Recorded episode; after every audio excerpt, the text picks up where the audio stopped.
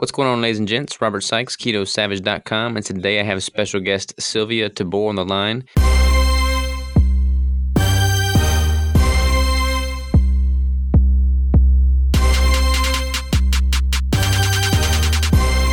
She has run the gamut, kind of been on all different ends of the spectrum as it relates to dieting. She was vegan, now she's carnivore, and everything in between.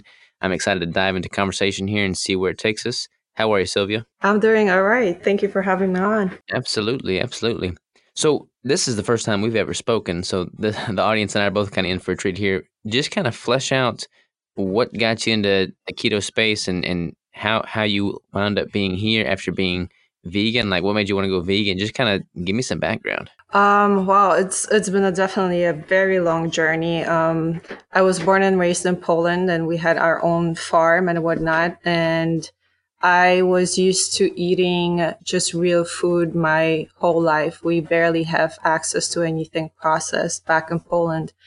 And after moving to US at the age of 13, I kind of started having a lot of health issues and I was very active. I played soccer in, in high school and then came, uh, got a lot of health issues and broke my knee and recovery from that was pretty bad.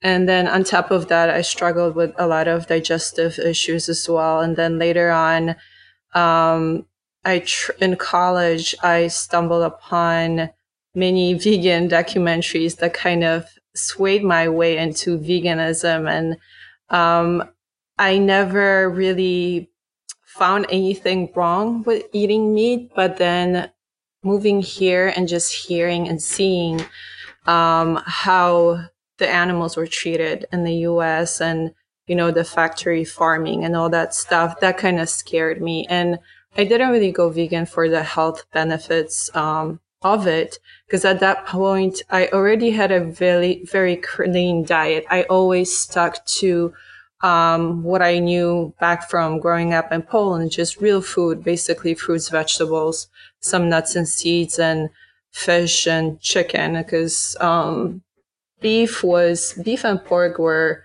um, in my family when we moved to to US. It was kind of like demonized in a way. Um, but just watching the uh, vegan documentaries that kind of swayed me towards veganism and just you know wanting to save the world. And i thought that i would do that but by you know not eating meat. Um, and it wasn't long until i actually ran into many many health issues. In college i was still very active.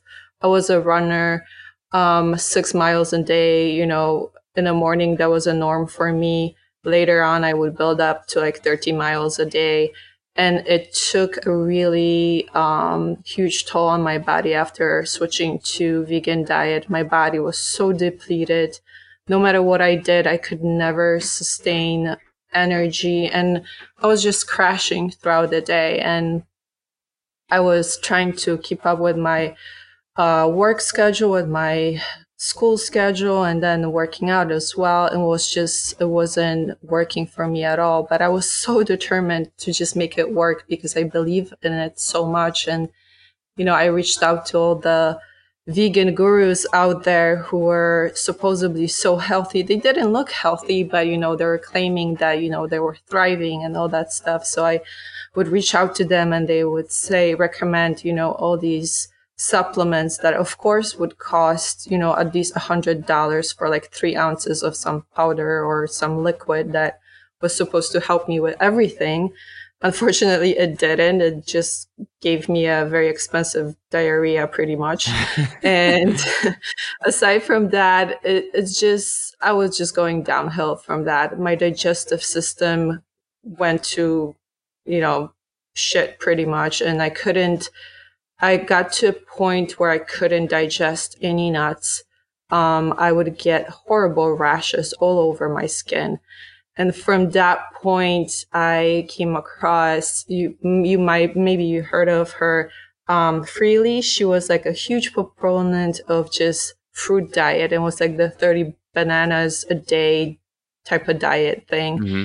And then 80 10 10 diet, which was basically 80% fruit, then 10% um, vegetables and 10% some healthy um, vegan oil or something like that um, that you get to eat throughout the day.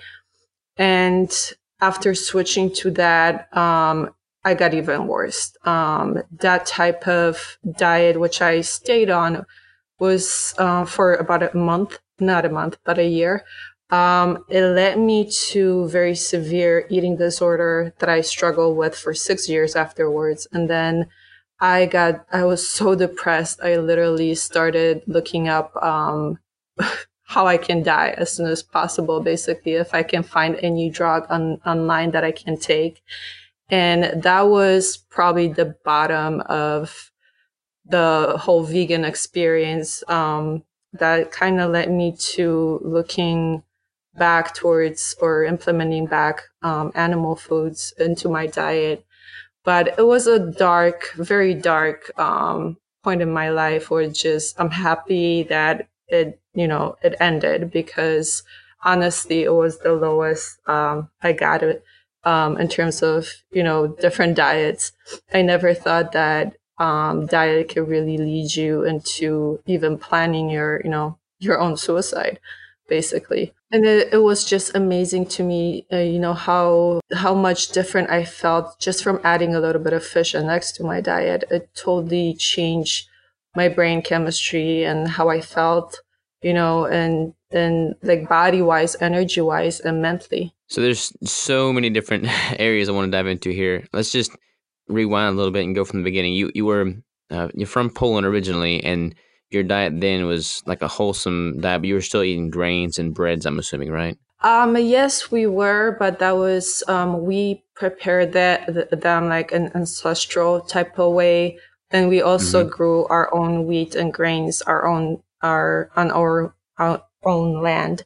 And the wheat in Poland is a little bit different than it is in the U.S., where here it's like all pretty much GMO um, even though if it's organic, it's still a different type of wheat. So yes, we did um, do uh, a lot of bread in Poland, and we fermented it for days. Unlike here, um, maybe there are some smaller um, companies now that actually ferment the grains, which can be a little bit easier on the digestion. But we definitely did that. We also used um, uh, we sprouted everything um, so we did use a lot of those type of um, food preparations, like the ancestral type of food preparations. I did still struggle a lot um, with many digestive issues as a kid. Um, my great grandmother, she was French, and she would always introduce like new food to to my diet and my uh, siblings' diet, and the one thing that she found that was, according to her, very amazing was cornmeal. And I remember I was throwing up crazy time after having that. But her uh, mentality was like, that's okay. You're going to get used to it. You know, you're going to throw up a few times, then your body is going to um, get used to that. So just keep eating it. But uh, I don't think that was uh, that was a good probably idea. Probably not the best. Yeah. No, probably not. So what what um like, do you know what specific digestive issues you had had? Like, was it like slow transit bowel or IBS? What was it specifically? It was uh, IBS mostly. Um, for me, if I ate something that didn't agree with my digestion, um, and it was actually kielbasa that I would eat with milk. And in Poland, we believe that you should not uh, mix milk with any meat. But for whatever reason, I would always like to do that. And I would end up throwing up um, the whole night or sitting on a toilet the whole night. And that was pretty much like the beginning of it. And then I know that in my, I've done a lot of genetic testing. And I know that on um, like 90% pretty much, there's a chance that I will have some sort of digestive issues. And that runs in my family um, pretty much from like generations and generations. And I also did a lot of um, I also did a lot of gut testing for my microbiome, and it also also shows um, a lot of Crohn's, IBS, and even possible colon cancer if I don't take care of um, the issues that uh, surface uh, early on in life. And and I I don't want to jump too far ahead too quickly here, but do you have any of those issues now, or like do you have any? I mean, what, what's what's your digestive system like now with your carnivore approach? It definitely has improved. Um, the one thing that I and I don't want to blame any everything on you know on the vegan diet, but it certainly didn't help with my um, digestive issues. Um, towards the end of the whole vegan thing, I started seeing blood in my stools, and that kind of freaked me out. And that was pretty much the beginning of my um, IBD uh, that was diagnosed later on. And I, since then, I struggled with a lot of issues. I was basically bound to toilet. Like I couldn't leave the house, or I wasn't sure if I could leave the house because if wherever I was going, if there was no bathroom near, then it wouldn't be good. But mm-hmm. now on carnivore diet, that's definitely improved by, oh my God, by a lot. And I know that many people, you know, are afraid of removing fiber. And I've studied and researched fiber extensively because I believe that I needed it as well. But it actually turns out that, you know, including fiber, even from like plant vegetables, it doesn't improve any IBD symptoms whatsoever. And if anything, it actually causes more issues. So it definitely has improved on a carnivore diet. Yeah, it's it's it's interesting. You know, I I was looking at some research um, from this this past conference. They were talking about you know fiber in the diet, whether it's needed or not, even if whether it's it's good or bad. Because I've I've often viewed you know vegetables is something I don't I certainly don't need to have. Like I, I'm I'm not carnivore. I'll kind of cycle in and out of carnivore, but I don't have to have veggies. Um, I just you know bring them in every once in a while. But this interesting concept that's surfacing now seems to be the fact that having veggies can can actually be you know more of a detriment and not just like a like a you know have them or don't have them but actually be a negative in your digestive tract i don't know all the research on that yet i haven't really fleshed it out but it's it's it's interesting to think that it's it's actually doing harm as opposed to just simply being there yeah there's a very interesting studies coming out there um Georgia Ede she she mentioned few studies um and one that I found interesting was that combining things like oysters with fiber. And when you combine oysters, uh, when you eat oysters just on its own, you basically absorb 100% of the zinc and, and other minerals in that uh, from those oysters. When you combine it with something like, I think, corn tortillas, that goes down to like 40% absorption. And there was another thing that they, I think something with wheat uh, wheat fiber, when you combine it with that, then you basically just absorb maybe like 20% of the nutrients from that. So it's very interesting that, you know, if anything, I would, um, I would recommend people just, you know, eat your vegetables sort of like away from the meat source because they're so, meat is so nutrient packed that, you know, not many people realize that. And it's so readily absor- absorbable and bioavailable and when you mix that with fiber, you know, that absorption goes down significantly. Yeah, it, it's interesting. You know, people, we're, we're so stuck in this stigma of you have to have fiber. And, and one of the best ways I've heard it put is fiber acts as the antidote to carbs. Like if you have a high carb diet, including fiber kind of helps, you know, move things through and then um, prevents some of that from being absorbed. You obviously wouldn't want that if, if you're trying to have full absorption. But you know, if you're not having the carbs, which you're not, if you're on a ketogenic or carnivore based diet, there's no re- need to have that antidote, so to speak. So I definitely believe that, you know, our, our need and demand for, you know, fiber and veg- vegetation is drastically reduced from what people have just been told their entire lives. That's just a, an interesting phenomenon to grasp, but it's uh, definitely the case with other the up and coming research. Exactly. Well, when you look at it, fiber essentially what fiber is, it's a binder. So it'll bind to, you know, toxins and everything else. So in a way, that's good. But then when you actually look back, like on vegan diet, when they're eating mostly, well, the healthy vegans at least, if they're eating mostly like really good vegetables and stuff like that, it's almost like they're constantly in this detox stage. You know, it's constantly just binding to everything. And then if they're not um, supplementing with other things, the body essentially will start taking those nutrients from their body. So yeah, I mean, yeah, fiber can be good, but then I think the dose is probably what makes it a poison. Yeah, that that, that makes complete sense.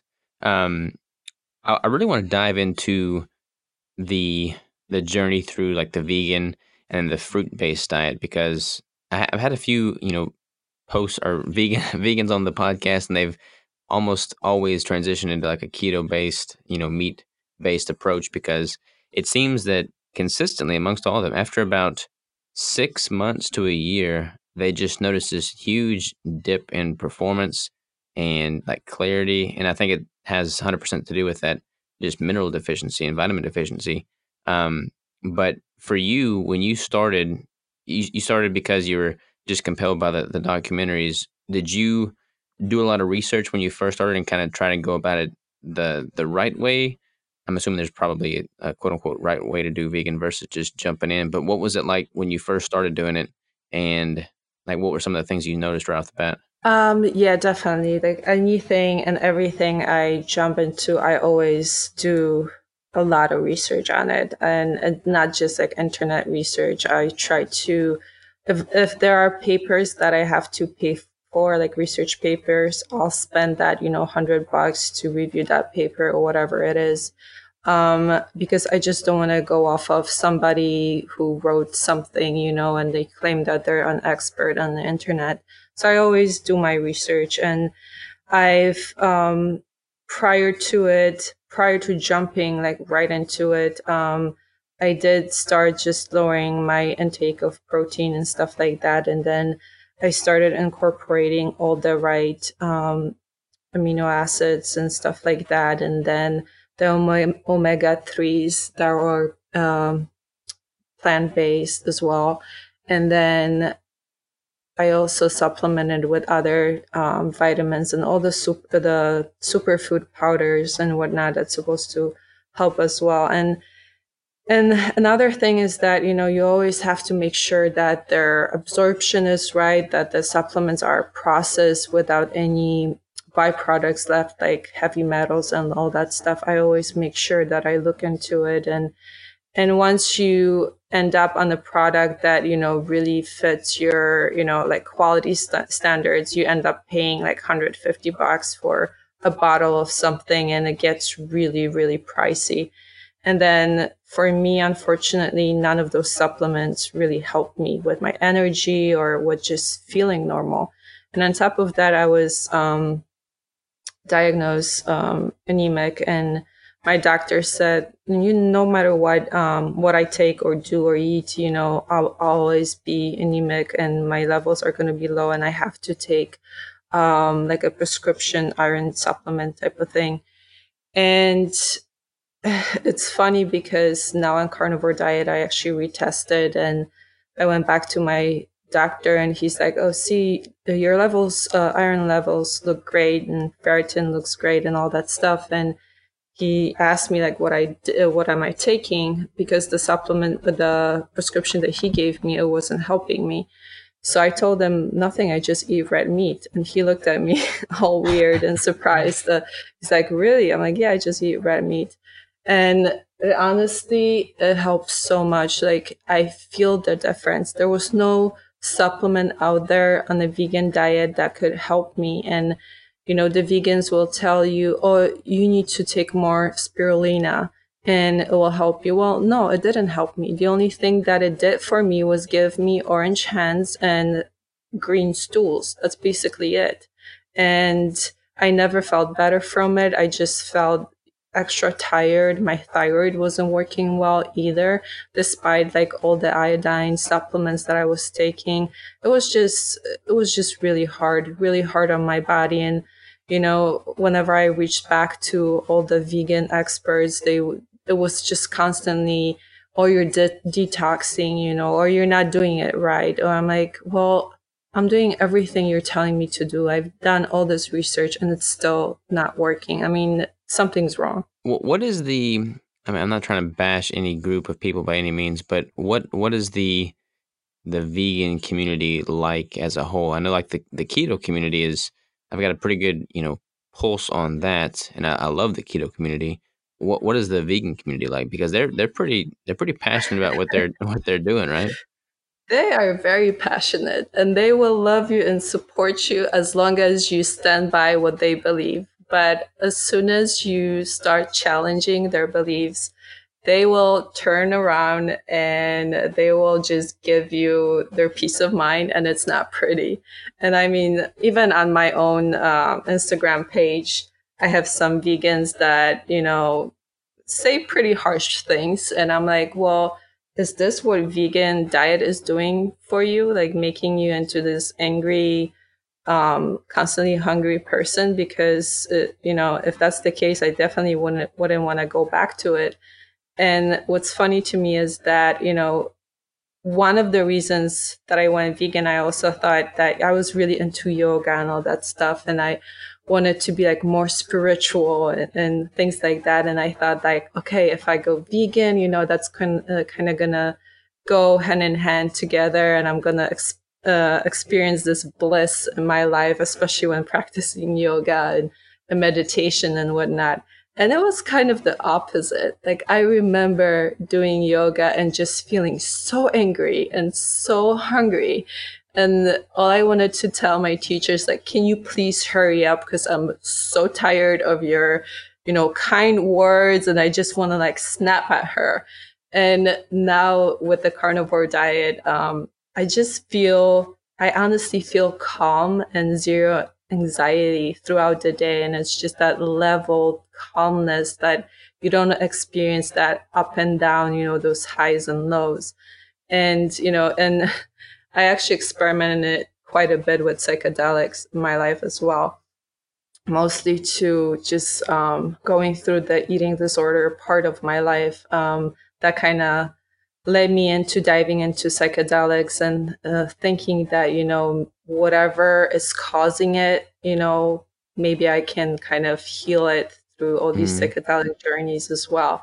And uh, that's, you know, like another part of, of my whole experimenting. But yeah, vegan diet definitely doesn't help with spirituality. And the vegan community is definitely not, not a kind crowd once you start challenging um, their beliefs. Is there, I mean, collectively, is their main motivation for being vegan to not kill animals, or is that kind of like, is it like a hidden meaning? I guess. I believe that you know they do mean well, and they do want to quote unquote save the planet. They want to do no harm. But when you really look into vegan diet and what it's doing to the environment, it causes more harm than eating, you know, grass-fed cow that you maybe bought from, you know, the farmer next door.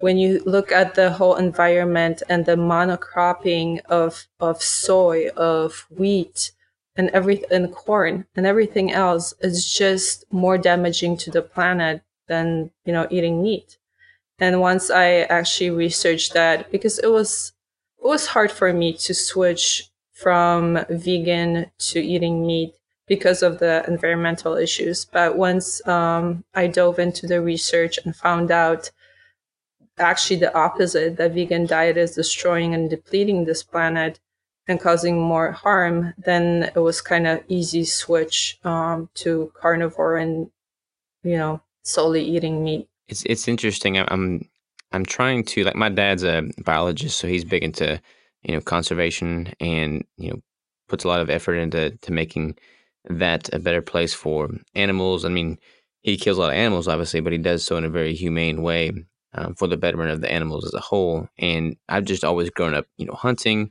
living off the land, and it, it's interesting because I feel like there's such a negative stigma against hunters from vegans, but I mean, honestly, knowing the hunters that I do, I think they're probably one of the most, uh, you know, conservationist, um, animal friendly group that I've ever dealt with. And I, I, I don't think, I, I think there's just a, um, um, an ignorance surrounding the fact of what's actually happening with the environment from, from like you're talking about this, uh, you know, mass soy production corn production, wheat production versus what you know hunters are doing from a conservation standpoint, and trying to manage these populations. Um, there's just such a disconnect there, and I don't want to you know say one thing over another because I'm in no position to you know judge anybody. I think you know I, I do think a lot of the vegans are coming at this with the right intentions, but I mean just a little bit of research on what's actually happening from an environmental standpoint to these animal populations would would go a long ways. Uh, I agree with you 100%. I mean, hunting for your own food, that's pretty much like the optimal. You know, th- that's the best thing you can do. I mean, you work for your food, and once you get it, I mean, I can't imagine the appreciation you have when you sit down in front of that piece of steak for dinner and, you know, just the the feeling and gratitude you experience from that, you know, versus going to a store and buying something.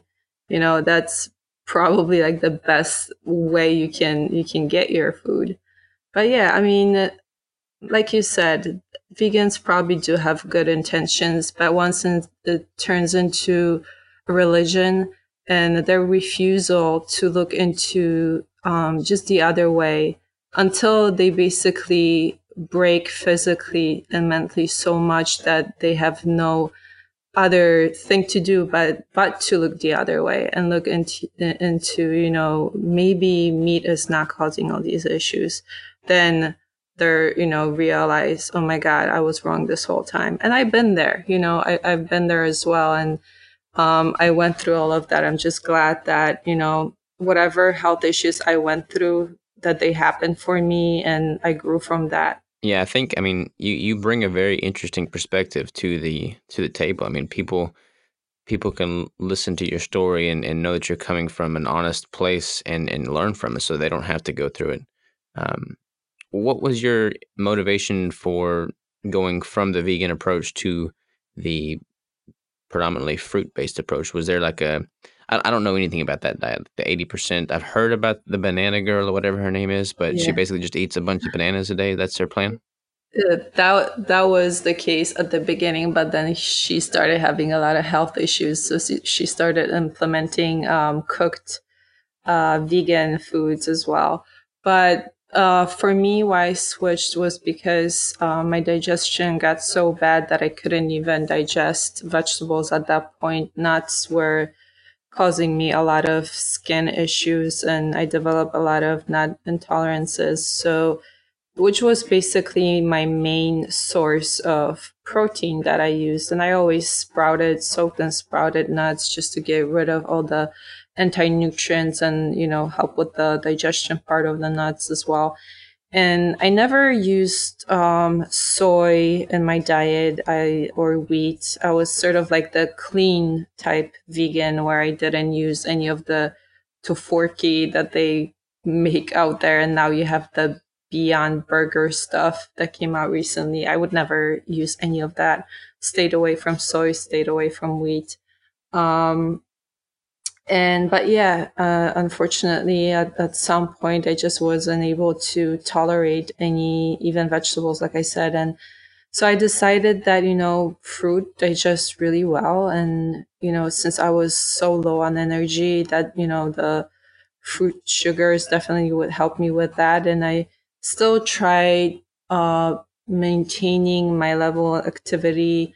And i was a cyclist and a runner and uh, you know, my performance kept declining and then my mental health just crashed on the fruitarian diet or all fruit diet. Um, that's basically, even though maybe the energy sort of maintained, um, the mental aspect of the diet, the, you know, the lack of the saturated fats and the healthy cholesterol that we get from animal foods um, that had a huge, huge impact on my mental health. Yeah, I would have to assume that if you're eating, you know, eighty percent fruit, I mean, your your hormone levels have to be just absolutely in the tank. Oh my gosh, it, w- it was horrible. I mean, I lost my period for like three years.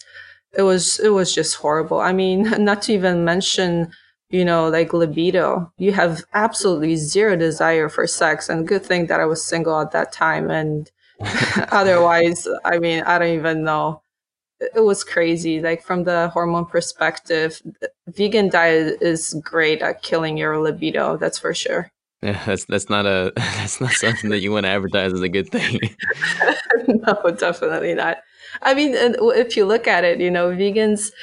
Um, my mentor, my vegan mentor, told me like, Sylvia, don't you know that you know if you really want to save the planet, um, refrain from having kids, you know, and vegan diet is really good at that. You know, majority of the vegan people that I know like have absolutely zero desire to, you know, procreate or like most women, they lose their cycle, especially if they're active. So it's like no brainer, you know, I want to save the world, I guess go vegan. Yeah, it sounds like a great way to just like wipe out the human race. uh, basically, yeah. I don't think I'll be uh, participating in that at any no. point in the near future. I mean, you're getting married soon, so I hope you don't go vegan. yeah, yeah, no, no, no plans, no plans yeah. for vegan. Um, so, so what was your what, what were you doing for protein when you're eating that much fruit? I mean, what are you getting in for protein? That's the thing. Like I, I started using uh, pea protein because that was like the only thing that didn't cause like any digestive issues for me or any skin rashes for me. So that's that's basically what I use pea isolate um, for protein. And aside from that, nothing else really. And they were claiming like, oh, there's still protein in the fruit. There's still protein in the little bit of vegetables that you're eating. Like you have nothing to worry about. Well, the reality is that, you know, that protein that's in the fruit and vegetables, it's still, still wrapped in, um, uh, as a casein and fiber too. So you definitely are not absorbing whatever little bit of that protein is in there. You're not getting any of that from it. So my main source was uh, pea isolate, pea protein isolate. That is that is not not adequate. And yeah, from like um uh I mean, just simply taking in all those fruits. I mean, the fruits of today are nothing like the fruits of hundreds of years ago. So, like, they've been genetically modified to be just incredibly sweet and lower in actual nutrients. So, I mean, I would have to assume that you're, I mean, you're probably borderline diabetic just consuming that much fruit fructose. Yeah, I I honestly never done any testing for that, but I was also running so much and exercising so much that I don't know if I was. Um, I mean, I would wake up like five in the morning, go for a run, um, fasted run, uh, for like four hours and then you know i would go to to school uh, i was in college at that time i would go to school then um, after classes i would still go to gym and do like weight uh, weightlifting workouts. So i don't think i was but i mean I, I never felt like that. I just felt um, I the the most um, I guess like severe thing that happened was basically like the brain, the mental health that went um, just you know bottomed out on on the all fruit diet that I felt and and hormones, but I don't know about the how um, it affected my blood sugar levels. So so diving, I mean, if you're if you're comfortable talking about it, kind of flesh out the like at your deepest, darkest point there, you'd been vegan for quite some time, and then the fruit based diet for quite some time. Your your hormones are in the tank, and just the the mental hit that you had to take when all your you know biomechanics are just shot. What I mean, that had to be pretty pretty rough. I mean, nothing seems to be working for your body.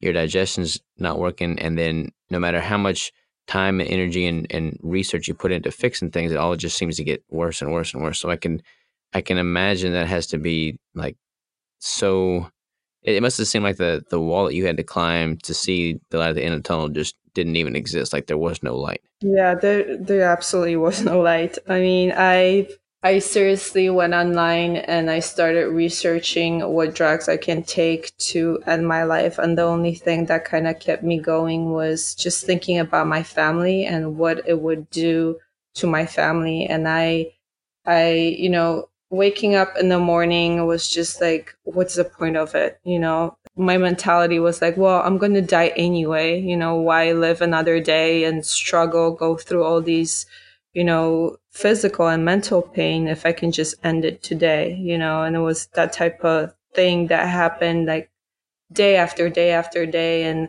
like I said, the only thing that kept me going was the thought of my family. You know, I just didn't want them to go through um through that, you know.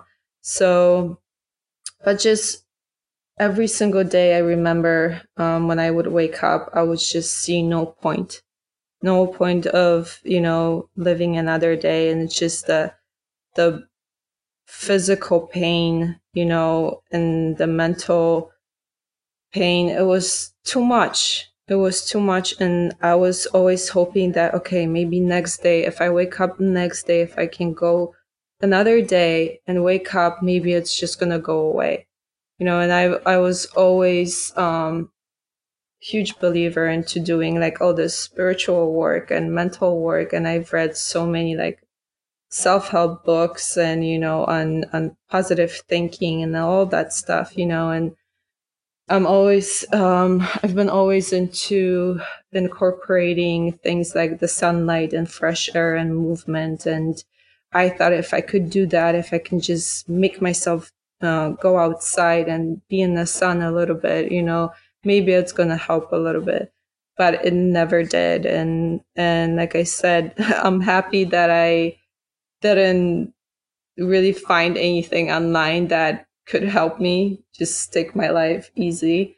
But, you know, it's it's just funny because if I were to just eat, you know, a piece of fish or maybe some egg, I would wake up the next day feeling normal. And eventually that's what happened. But um yeah, it, it's just hard. And I hear a lot of people go through the same thing, the same, the same mental struggle and um and they don't realize that it's as simple as just you know switching your diet a little bit what what did your your family think of all of this when it was going on? Did, were they kind of in the dark to it all or did they know that you were going through a lot? no they they had no idea. I'm pretty good at hiding all that stuff from my family. They didn't know the majority of the time. They didn't even know that I was vegan. You know, when I refused to eat um, meat, I was just like, oh, I don't feel like eating meat today. You know, and I live on my own, and whenever we gather to the uh, to get uh, together for meals, it was for like birthdays or Christmas, and you know, and I always made an excuse, you know, not to eat meat, so they didn't even realize that for a very long time that I was vegan. And and when you were kind of there at the depth of it all, that's when you started experimenting with the the psychedelics to see if that would give you any kind of greater enlightenment right. as to what to do going forward. Right. So in the middle of the whole fruitarian diet, um, I developed a binge eating disorder, um, or I guess habit, if you want to call it that. Um, and it was just taking even worse toll on my brain because I felt like I it something was just taking over my physical body and you know i don't know if you ever went through an episode where you just start eating and you can't stop and it's like i would eat to a point when i would feel physically ill but my brain would still want to eat and i just mm-hmm. couldn't stop. And it's just like something that seriously it felt like something would take over me and just do whatever it wanted to and i had no ability to make it stop. And that again um, made it even worse on my mental health. And at that point i started diving into psychedelics and ibogaine and ayahuasca and psilocybin and all that stuff and not really knowing much or experimenting much with those things prior to that, um, I decided I would go and do ibogaine. And ibogaine is known for, um, they use it basically for like opioid addiction and substance abuse stimulants um, to end substance uh, abuse. And I've read uh, many people actually use it for things like eating disorders, but mainly, of course, like the to end the addiction to hard drugs. So I went to this um, place in, uh, Mexico. And you basically go to this clinic because Ibogaine is a very, very effective, I don't want to say drug, but substance. And you definitely need to do it under supervision of medical staff. And the experience was amazing. I mean, I've it definitely changed the way I think, the the way definitely ended my eating disorder, and definitely helped with. It was weird because it changed me on so many levels, and it made me realize like the little addictions that I had in life, like even to my phone to uh, watching daily news in the morning. I would always wake up and I would have to watch the news in the morning. And I realized like all these little things that I was doing that were pretty much that weren't benefiting me in any way whatsoever. And it was funny because after that I stopped like even drinking coffee. I stopped watching TV. Like I didn't watch anything on TV. I could care less for it. And I had this sort of attitude towards life like you know i don't give a fuck like what people think about me especially people that i don't care about you know that i never mm-hmm. met. And before that i would always stay quiet and not want to say anything because i would worry about oh what is that person gonna think of me you know? And after that after the ibogaine experience it kind of went away and it definitely the effects of it or the benefits of it definitely last for at least like three months but then you sort of like go back to being um, your old self. But if you maintain doing uh, the new habits that you sort of acquired it sticks with you. And that's called ibogaine? That was ibogaine. Yeah ibogaine is probably on top of all the psychedelics out there. Is it like ayahuasca uh, it's a little bit more than ayahuasca. Really? um, yeah, it, it is. That's why it has to be um, done uh, under supervision of medical staff. You basically are hooked up into like all the medical equipment that monitors your heart um, and your magnesium levels. And you're under the once you take because you take a pill. Uh, they give you a pill um, and it basically the whole experience lasts for about 18 hours.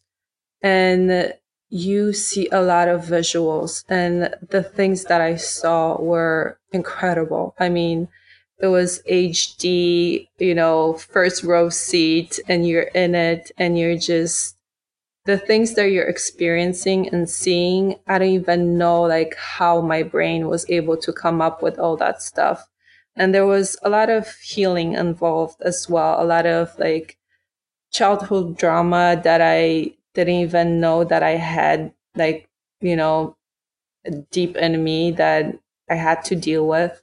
So that came up a lot too that i felt um, i kind of resolved many issues um, in that regard. And then um, just the whole brain rewiring that happens during the whole experience is is very profound. I mean, seriously, you, you do it once and the changes are just amazing. I mean, truly, truly amazing and, and spiritually as well. You just feel this calmness um, afterwards and it's just it's hard to describe it's really it's really hard to describe but it's just amazing and since then i actually started uh, microdosing on ibogaine for like the um like sort of meditation purposes because mm-hmm. I do believe meditation has profound effect on the brain.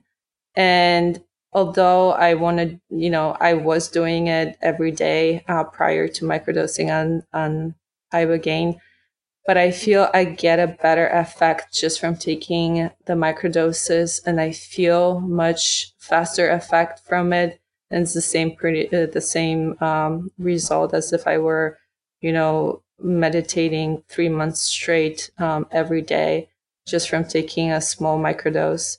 So yeah, might be lazy way of meditating, but it's quick and it saves me, you know, 40 minutes in the morning and at night. So um, I I utilize it for for that as well. No, no, this this is interesting. And and so you you tried that, and then what was the other ones you you listed off the the psilocybin mushrooms? Yeah, psilocybin mushrooms, and then psilocybin mushrooms. I it's kind of funny because ibogaine is the uh, on top of the psychedelics. So I started with that. Then I I did ayahuasca I've been through over 10 ceremonies of ayahuasca, and ayahuasca is, uh, it's interesting. Um, it does have a lot of um, brain benefits as well. And, you know, in terms of spirituality, but it also uncovers a lot or it helps you heal from um, a lot of trauma in your life, but it takes a little bit longer than Ibogaine. Um, with ayahuasca, you pretty much have to, it's like peeling off the layers of your past, you know, or trauma that you've been through. You know, one ceremony, you might, you know, experience just a lot of love and a lot of, you know, happiness, whatever the journey you go on. But another ceremony, you might just go through, you know, uncovering a lot of uh, trauma that happened in your childhood and you kind of have to deal with it during that uh, ceremony. And every single one is so different you know but the the nice thing about ayahuasca is that you know afterwards you experience the same calmness that you would from ibogaine it sort of like brings you back to what's really important and kind of um, makes you focus on the things that really matter to you. Like you know you don't want to deal with like any bullshit out there. You just want to focus on getting better and sticking to what really matters to you. So, but yeah, it's kind of, it, it takes a little bit longer with ayahuasca. And for me, like I said, it's been 10, over 10 ceremonies that I've done. And I'm actually planning um, another journey uh, this May because it's been a while since I, I've done any of that. And I feel like I kind of need a reset. So I'm planning on doing three in a row. Um, and it's all in Mexico. I guess they don't. It's probably not allowed in the states. Well, no, there are ways to find uh, ayahuasca in um, in U.S. Like all of the ayahuasca journeys I've done were in the U.S.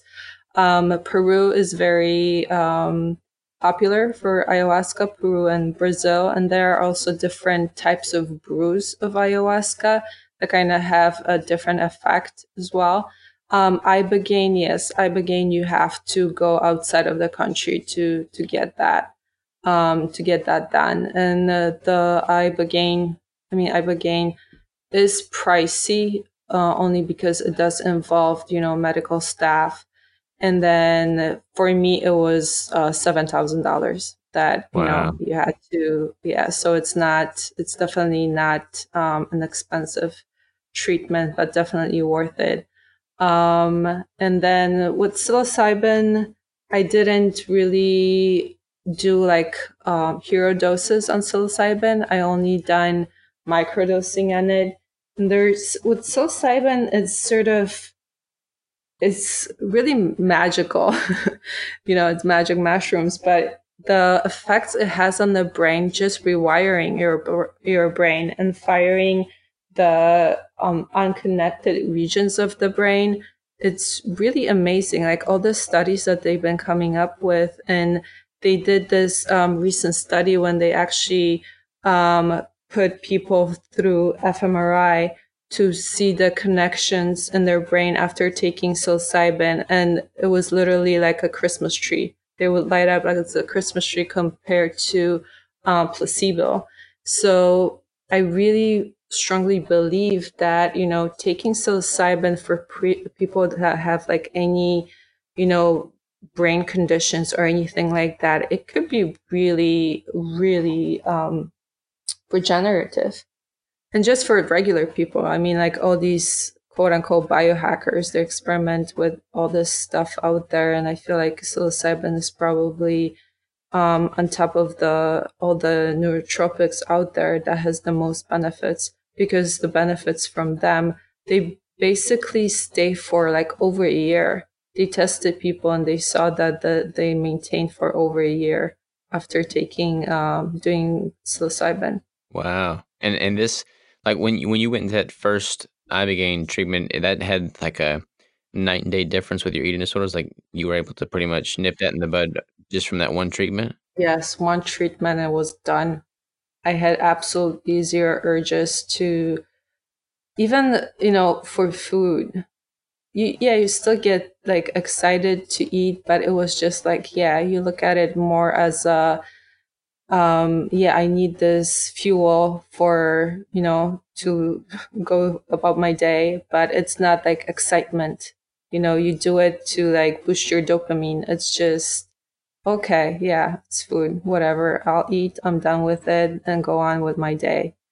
Versus like before it was just like okay it starts when one bite and it almost never ends until i'm so exhausted that i can't eat anymore. It's interesting because that's i mean i used to struggle with eating disorders and i talked about it on prior podcasts and youtube videos but i mean it really screwed me up and it screwed me up for five plus years and it took me that long to have the relationship i have with food now which is stand, strictly like a, a food is fuel standpoint. I mean, I, I, I love to eat, don't get me wrong, but I don't worship the food. I don't put a I don't put it on a pedestal. Like it's there to fuel my performance and, and my day to day activities and that's it.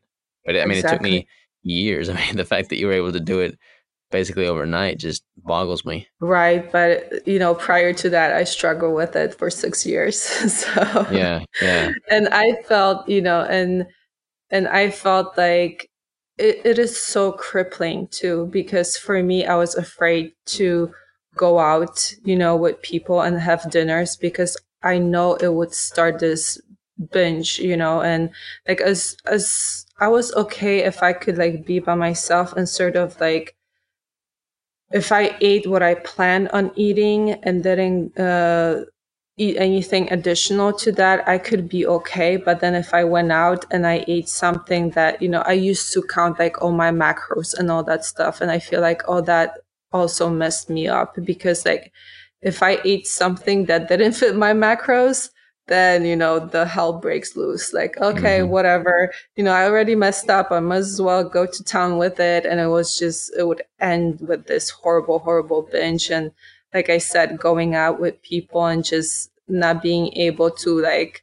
fit it into my macros, it, it would definitely be a scary end to that. But yeah, it, it was a long, long journey. And I was so happy just to stumble upon Ibogaine. And it really does make night and day difference. And even the people that I was there with, um, they struggle with severe drug addictions. I mean, if you saw those people, oh my God, like my issue was nothing compared to what they were dealing with. And it was just heartbreaking because those people, they, you know, you spend a week with them and you also go through this talk uh, therapy during that time. And when you listen to them and what they're going through, it, it's just heartbreaking, honestly.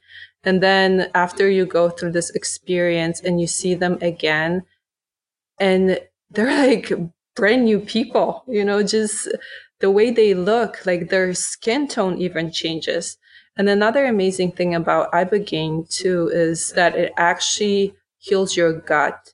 So I would have all these um, digestive issues, like I've mentioned, and then after it, I had zero digestion digestive problems and I had this rash um, on my leg that like would never go away. And after it, it was just gone.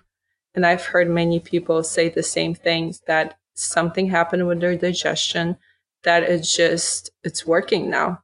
And I was able to eat nuts afterwards that almonds especially that I was super intolerant to and have no issues whatsoever. And that was another amazing benefit from it as well. Is there like any any science as to what could have happened internally, you know, with your biology that could have changed that?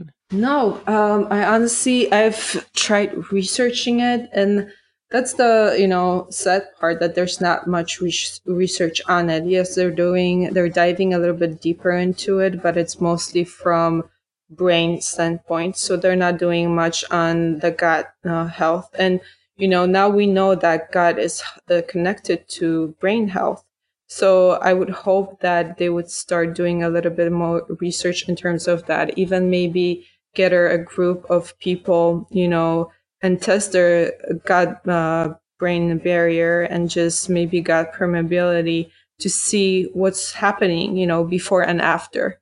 And I think that would be super interesting to see because I truly believe it has a huge, huge benefit on the gut. Yeah, that's incredibly fascinating. Like I, I would never have guessed uh like a substance like that could have such a profound impact on a you know, like you physically, like an actual organ or, you know, part of your physical being. Yeah. Um so so what about like going forward, you know, you hit your your darkest point and then you you you went and you got this ibogaine treatment and then how, how did that transition into you kind of discovering meat? So you mentioned you would you would eat some eggs or eat some fish and you would feel much better the next day. What was it like transitioning back into eating meat and then going full fledged carnivore? Uh, so since then, I kind of went through uh, a whole MRSA journey that um, I had to basically go through. so here's the story about that. I was actually doing ibogaine, uh, not ibogaine, but ayahuasca, and I got bitten by a brown recluse. And that bite turned into massive infection on my leg and was infected with MRSA. And I went to um, to a doctor. They were supposed to take it to the lab and diagnose it what it is. Meanwhile, they gave me antibiotic, and they gave me um, steroid cream to put on it I didn't take the antibiotic because um, I didn't want to mess up uh, my gut. But I was taking a lot of uh, herbal supplements in order to kill the infection. Um, so the infection kind of died down, it got better. And then months later, I got this massive infection on my um, torso and it kind of started in the growing area and it just escalated within days and it looked like I had this snake underneath my skin. Turns out that that was um, necrotizing fasciitis caused by MRSA. It took me three surgeries to took them three surgeries to clean it up. And from that, after all these surgeries, all these antibiotics that I had um, during my hospital stay, that again messed up my digestion. And at that point i was uh, mostly plant-based keto with and i was eating fish and and eggs occasionally because eggs then started uh, causing issues for me as well with like rash and whatnot but i was eating some fish and eggs at that point and after all that mrsa experience um, i wasn't able to tolerate anything again. And so at that point, I'm like, well, maybe if I go back to vegan diet, do it like cooked way, you know, forgetting all the struggles that I went through in the past years. I'm like, maybe that's going to help my gut. And so I went back to cooked vegan diet, um, you know, focusing mostly on like very starchy vegetables like um, sweet potatoes and white potatoes. You know, when you cook white potatoes and then you refrigerate them, and if you do that like multiple times, they accumulate a lot of resistant starch. The resistant starch feeds the good gut bacteria. So I thought if I, you know, do that, maybe my gut is gonna improve. So I started doing that. Um, two weeks into it, um, I my gut did feel a little bit better. But then the mental aspect, the binge eating started again and that freaked me out. I'm like, oh no, this isn't happening again. I'm like, I'm not going to spend $7,000 on Ibogaine treatment again. I'm not going to put myself through this. So I started researching and my friend um, sort of said jokingly, well, you did you did the vegan you might as well just do the total opposite and go carnivore and and I thought to myself, I'm like, well, meat actually never caused any issues for me, you know, so maybe I should. And then I started um, seeing a little bit more on, on social media about carnivore diet. And then I listened to Dr. Shawn Baker on um, uh, there was one podcast. It wasn't Joe Rogan's podcast, but it was I think uh Muncie. What's his name? I'm blinking on his name. But one of the other uh, podcasts I listened to Shawn Baker, and I'm like, wow, that sounds interesting. And in my head, you know, I'm thinking like, this is so stupid. I'm gonna get colon cancer, you know, and the worst things that, of course, like the vegan mind would bring up about eating meat. That's mm-hmm. I went through all of that, but then I thought to myself, you know what? I'm so desperate at this point. I'm gonna try anything as long as I don't go back to, you know, the disordered eating, if I can heal, I mean, I'm going to try anything at this point. And that kind of what led to the whole carnivore experiment. And you've been doing that now for how long? For over a year now. Over a year. And I've been experimenting with different forms of carnivore, and I always uh, try to stick to whole foods because even with carnivore, I see a lot of people uh, do a lot of processed stuff, you know, like a lot of the processed meats, a lot of processed cheese, and then they go and complain that, you know, oh, carnivore is not working for me. Well, it really depends on what you're consuming. If you're sticking to really just healthy meat, you know, healthy fats, you're gonna, at, some point, you're gonna realize that, you know, it does really make a difference.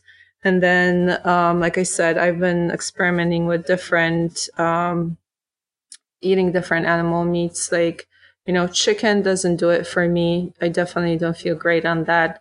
Pork was never, for some reason, American pork, when I smell it, it just makes me feel nauseous. Like I don't ever remember having that feeling in Poland. And I, I've read that there are different breeds of pork and the American pork is sort of like special bread. So I don't know, maybe that's the what's causing the problems for me, but I could never just tolerate the smell of it. I'll have it sometimes if it's prepared correctly, but um, pork was never my main source of meat. But if I stick to just, you know, grass fed beef or lamb and goat um, and fish, I feel the best I, you know, ever and now I'm kind of getting ready for experiment raw meat experiments. So I'm gonna run it for 30 days and all raw meat, raw beef and lamb, and see how that goes. Because a lot of people believe that raw meat is optimal. You know that you absorb all the nutrients out there, and there's vitamin C and actually raw meat and raw liver. So I just want to see if it really makes that much of a difference from health standpoint. And I'll be running all these uh, blood tests to see, test the micronutrients, test the, test the microbiome and other uh, blood markers to see if that really is the truth. And I just want to see how I feel. You know, if I can improve my health in any way, um, why not try it? And and where are you gonna to source the the raw meat? I, don't think there's anything wrong with raw meat as long as it's coming from a good, reliable source. If you can, you can kind of get into some trouble if you don't get it from a good spot. Right. Um, I'm actually I'm partnering up with US Wellness Meats. Um, they're going to be my sponsor for that. They're definitely not an advocate of you know raw meat diet. Um, so I just want to state that. Um, but yes, I'll be um, working with US Wellness Meats. They're going to be providing 100% of all the meat. I actually get all my meat from them as well isn't it amazing? I mean, I love their uh, uh, prime strip. Oh my gosh, the the fat on that meat, that cut, it tastes literally like toasted butter to me. It's like it's yeah. so good. It's it's amazing stuff. So yeah. And and you're starting that here soon? I'm starting it actually April 1st. I'll be doing like all the blood work um before so end of March, I'll be performing the before uh, blood work, and then um, after a month, I'm gonna be retesting for everything. So whole month of April, it's gonna be a raw meat diet. yeah, that'll be interesting though. It's exciting. Yeah, yeah, I'll be documenting everything on my Instagram. See um, how I feel day to day. It'll be interesting. I wonder if you know, kind of going back to that infection you were fighting. I wonder if that was largely, you know, part of just like your immune, immune system not operating at a high level because of your nutrition at that time? Because you said you were predominantly keto vegan then, right? Yeah, uh, keto vegan. And the thing about that is, is, that's definitely the case about the immune system because I uh, flew to Phoenix to see my family and we and it was a, such a quick trip and we had we had our schedule just filled with events and it was just from one thing to another thing and i at that time i was actually doing a lot of fasting um, during that time and it, a lot of stress as well. And I was, before that, I was taking a lot of supplements too. And for that trip, I decided like, oh, I'm not going to take any supplements. I guess my body can take a break for, you know, a couple of days. And it was definitely stressful time. Uh, so my immune system definitely was down. And, you know, when you fly, your immune system is already compromised just from that alone. So, yeah, there's no doubt about that. I'm, I'm stalking your Instagram and I see like the the infection. I mean, it's, it's it's crazy what it did to your your torso there. Oh my god, I can I can send you pictures that um are like not right after, but like a week after um the surgery. There were they're extensive. I don't know if I have them on Instagram because I think that some people would probably puke from seeing it. But it looked like someone just like filleted you wide open, like three different places. Yeah, I mean, a lot of people who don't know the story, they think that I was fighting a bear or I had I was attacked by a shark or something like that. And so many times I want to say that that was the case because it definitely makes it more interesting. That oh yeah, I just had necrotizing fasciitis, you know. No, this, is this is pretty interesting. I don't think your story lacks any luster by any means. yeah, it was definitely uh, fun experience. and you haven't had any of those issues to I mean hardly at all like with regards to your immune system, your digestive system, your your mentality, your your eating disorder, any of that to to any degree now that you've followed a, pretty well, you know, carnivore keto approach? Right. Um, honestly, the main benefits for me on carnivore diet are the mental aspect of it, the digestive, and just being able not to binge on food, you know, because even on carno uh, on keto, I was massively binge eating still.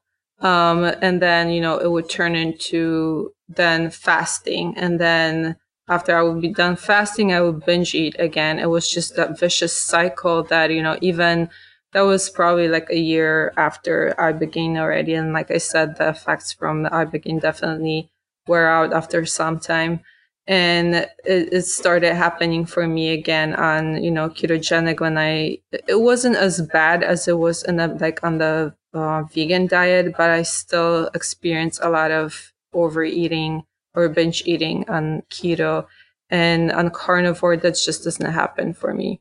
So i do believe that you know the meat and all the minerals and nutrients and also all the protein absorbs so well that it just shuts down like all the cravings. And I know that many uh, women out there they struggle with the same thing. You know, even on ketogenic diet, I've coached many women through that as well. And the problem with that is that you know we there's so many overachievers out there, and they wanna do a fasted workout, you know, the first thing in the morning or on just black coffee but for women, it's kind of a little bit trickier. It works well for men, but for women, the hormones just doesn't work like that. You know, you wake up in the morning, your cortisol is already high. Then on top of that, you drink coffee, you stress your uh, adrenals. Then you do a fasted workout. That's more stress on your adrenals. It's just like, it's a, a pretty much recipe for a disaster. So I feel that, you know, if, if you do have a nutrient dense breakfast, women actually burn more calories later on if they do have breakfast uh, first thing in the morning. Then they work out. And then, you know, if they do have another meal, maybe like at 3 or 4 p.m., and then the fast till the, you know, next day breakfast. And that, that way, you know, it's sort of like reversed fasting in a sense. But mm-hmm. that's what I see um, works the best for many, many women um, especially who struggle with like binge eating and things like that um, on keto or you know carnivore diets. So there, are, yeah, so many benefits in terms of um, carnivore diet, and like I said, for me, the top three is basically the mental aspect. Uh, well, and then the libido. I mean, let's yeah. just face it. You know, now I wish I had a boyfriend. that would definitely be useful. it, it's kind of funny, you know. The um, uh, well, well, nothing I can say can follow up with that. but uh, it is interesting, like the, the benefits you start to notice when you transition to this lifestyle, especially when something so counter to it is, you know, in your not too distant past and you have a pretty good remembrance of what you were feeling like. Um, you know, like people don't even realize their level of inflammation until they get onto ketogenic diet, carnivore diet, and they recognize that they're they're not swollen anymore. They they're able to to walk. Their knees don't bother them. Just like so many subtle differences that aren't so subtle. And it's it's crazy to think that so much of this, if not all of it, can be stemmed back to the food that you're eating. But once you realize that, you just become empowered because you recognize that you know that is something that you have complete control over.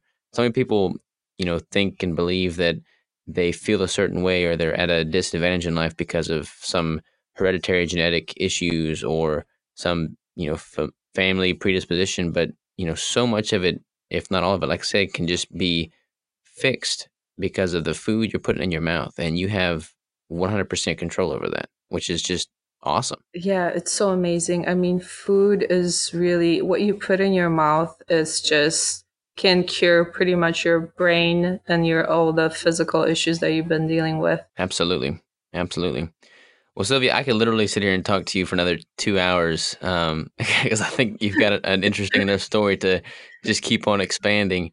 Um, tell you what, though, I want to be respectful of your time. Can I can I bother you and have you come on again after your raw meat experiment? Because I'd love to go over some of the the data, the numbers, the the blood work that you've taken and we'll take, and just kind of dive into the the the numbers and the science behind it all. Absolutely. And I just realized we didn't even touched on the experiment I did grass fed versus grain fed beef um, and omega 3 profiles. So we, yeah, absolutely. I'll be happy to come back. Well, let's definitely cover that one then too. I mean, I, I want to, uh, I want to cover all of it because I, I feel like you're the type of person that, as you said, you, you dive into the research. You don't, you don't take anything for granted. You actually get quality, you know, data from these experiments you're performing yourself and and that goes a long way you know. So many people wait for a scientific paper to be published and the government to announce that this should be the new standard but that's just i mean that's just such a lag time. Like if you have you know real relevant data at your fingertips that you've noticed in your own experimentation i'm i'm definitely keen to find out about it. Awesome. I'll be back then absolutely well sylvia where, where can people go to find out more about you and follow along and and see these crazy pictures on your Instagram? well, I basically live on Instagram, so um, at biohacking.chick. And I do have a website, uh, biohackingchick.com. I'm not very active on there, but yeah, Instagram is where I live. Awesome. Awesome. Well, Sylvia, again, it's been an absolute pleasure. I've really enjoyed the conversation, and I will, I will definitely be back in touch because I'll want to get you back on here without a doubt. Thank you, Rob. Thank you. Have a good one.